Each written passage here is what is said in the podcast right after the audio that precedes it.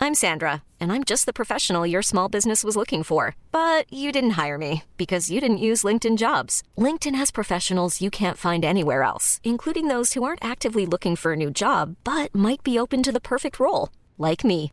In a given month, over 70% of LinkedIn users don't visit other leading job sites. So if you're not looking on LinkedIn, you'll miss out on great candidates like Sandra. Start hiring professionals like a professional. Post your free job on linkedin.com/achieve slash achieve today. Hi, I'm Naomi Atwood, and welcome to episode two of My Big Idea, an ASOS podcast. Our guests today are Lisa and Tida Finch, founders of London based jewellery label Finch Tida.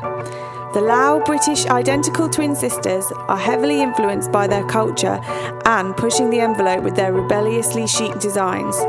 Their jewellery has caught the eye of Mila Kunis, Florence Welch, Leanne Le Havas, and most notably FKA Twigs, who's a big supporter.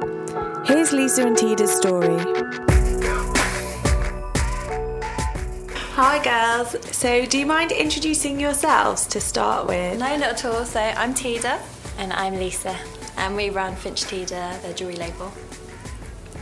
Amazing. And uh, how did you two girls meet in the first place? Oh, we're actually twin sisters. So you came out of the same. egg. Uh-huh. Uh huh. Yeah. Same egg, same womb, same mum. and dad, I hope. And then, um, so we're here to talk about your jewellery business. And Yeah.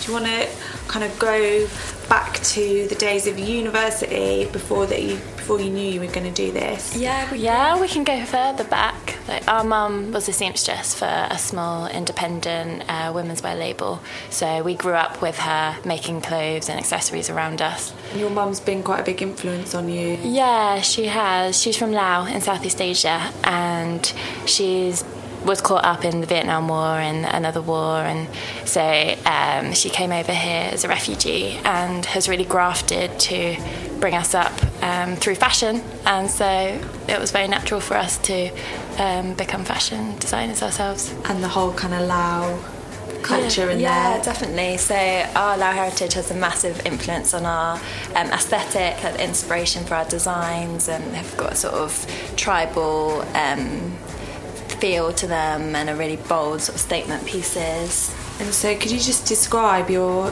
what your jewellery looks like? Yeah. If you if you haven't um, seen it before, we do a lot of chokers and body harnesses and really big ornate earrings. Statement necklaces. Um, And it's, we all, hand. it's all perspex. Yeah, so we start off by hand drawing all our designs by studying like um, patterns within the textiles of Lao fabrics or temple carvings, and from there we give it like a London twist and put it on big heavy chains um, to wear. Yeah. 90s shapes like chokers and things like Yeah, that. Um, and so, how did you decide that you've you were always in a creative environment? How did you decide that it was jewellery that you wanted to get into?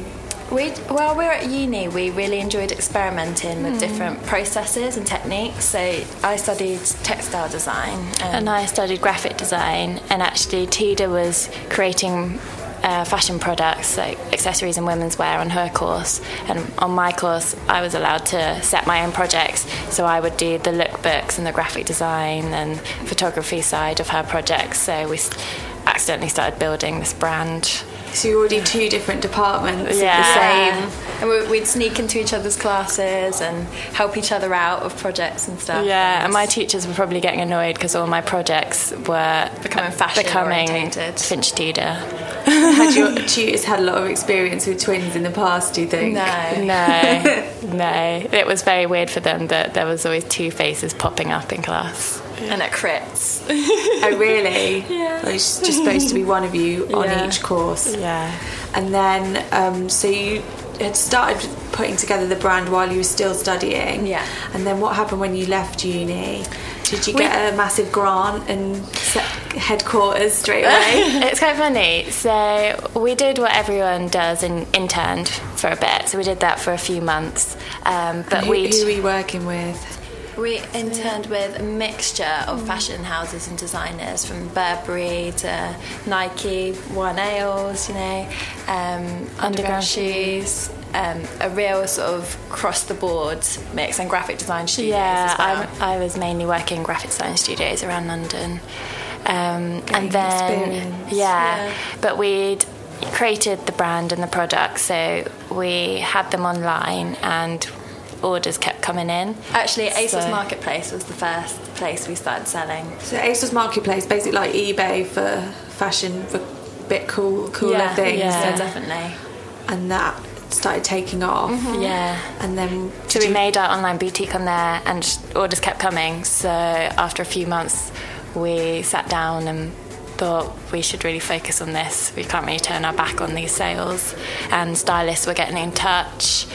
Um, were you running out of time doing your day jobs as well, and needed to? Yeah, yeah. We we actually um, worked together at a part time job, and um, it was kind of a bit of a nightmare trying to squeeze it all in. Yeah. but we did for the first year.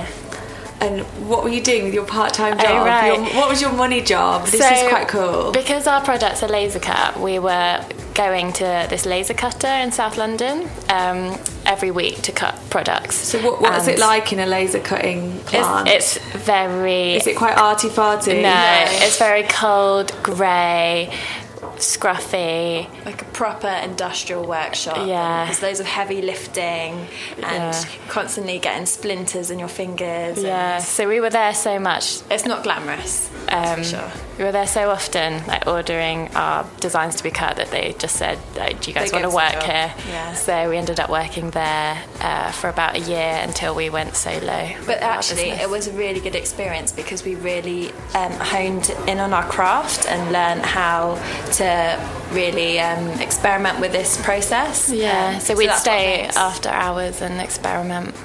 Yeah, and Um, that's what makes our designs quite different to a lot of the laser cut perspex jewelry that's out there, is because we've had that time to refine what we do.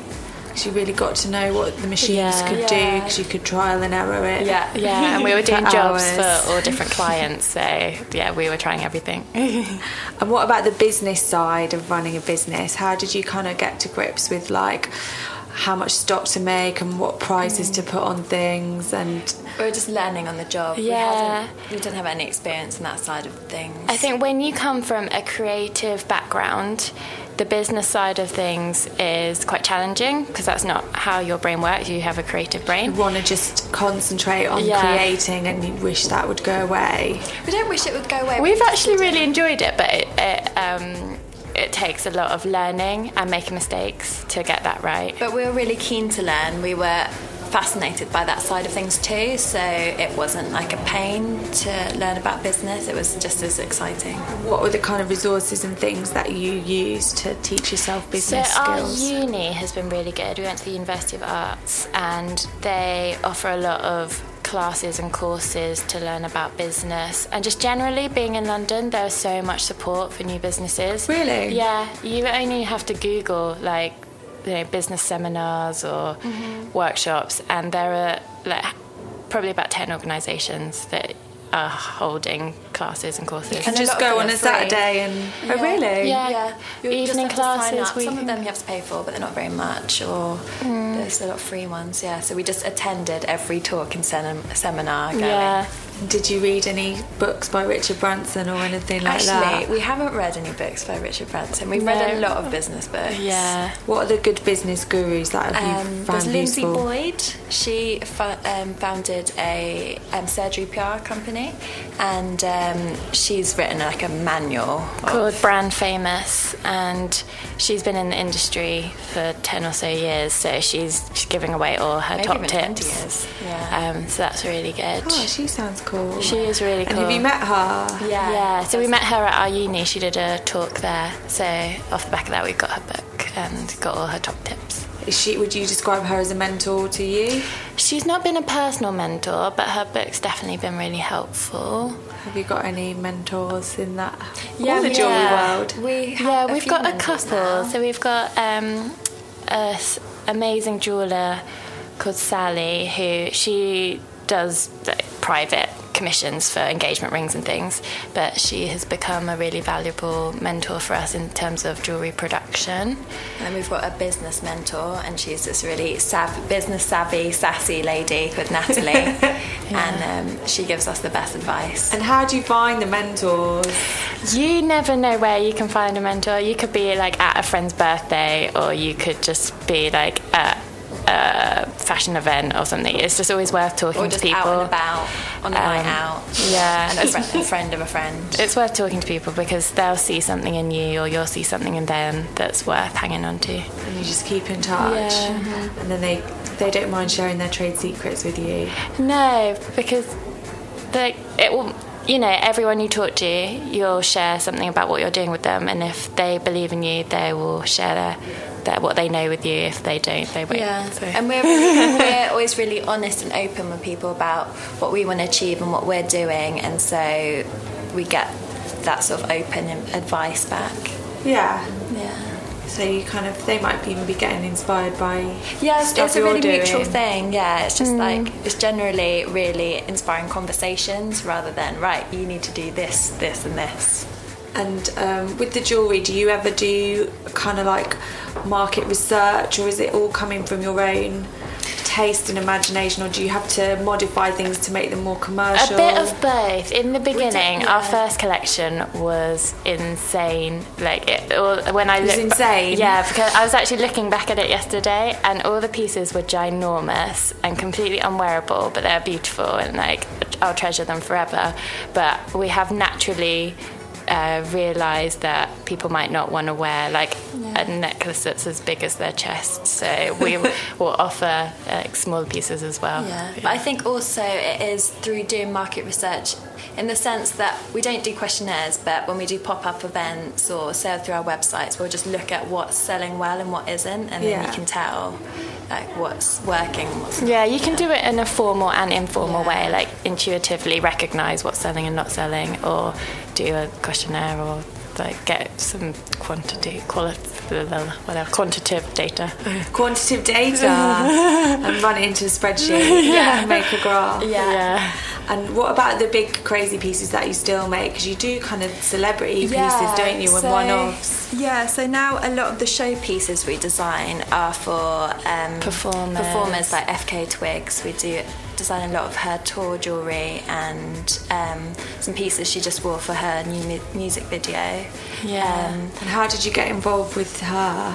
we met a couple years ago, actually, um, with Irene as well. Oh, really? Um, and um, we were it's all the network. yeah, we all went to New York together on this um, one hour's book Oh, launch. Okay. And we're all kind of helping each other out. Like Twigs was just starting to perform.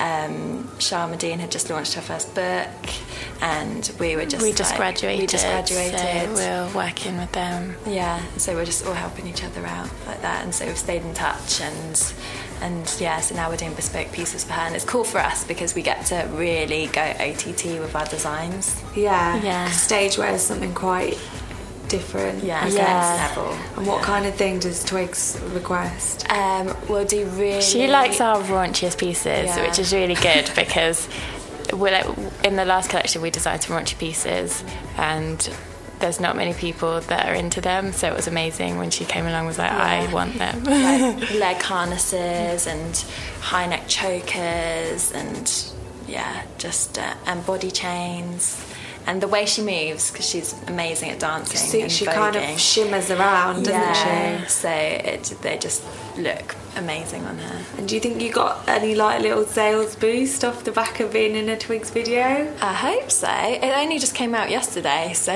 we'll see. Okay. Th- This video, yeah. But definitely, we've um, we've had a lot of her fans contact us who have seen her um, wearing our stuff in like New York and. Um, around Did you Europe get, and did your stuff. Instagram followers go up? Yeah, but it's quite a gradual thing.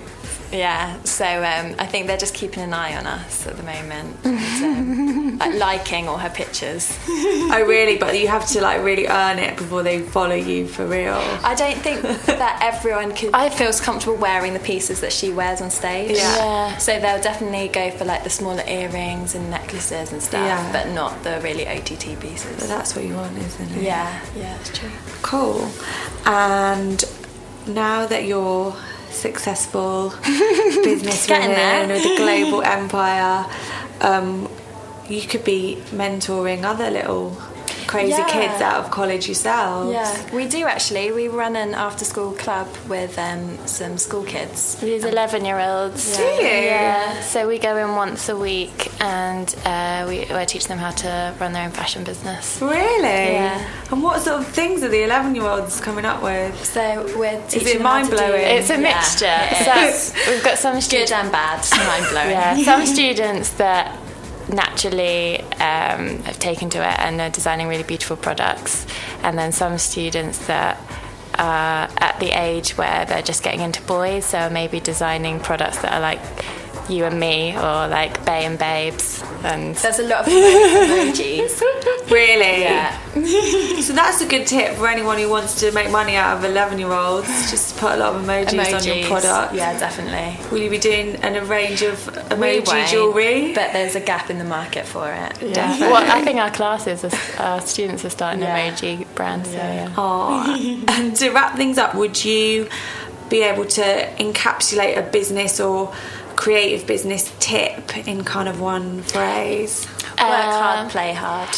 Well, I just think don't be afraid to make mistakes. I think we live under the illusion that you can't make mistakes and the fear of making mistakes, and that's just a part of it, of running a business, of, of life. It's just like there's going to be ups and downs, and you've just got to learn from them. Amazing. Thank you so much, ladies. You're Very welcome. Thank educational. you. Thank you. That was Lisa and Tida Finch's Big Idea. Thanks for downloading this week's episode, and be sure to look out for next week's episode of My Big Idea. Subscribe on Acast and iTunes or your favourite podcast app. Bye.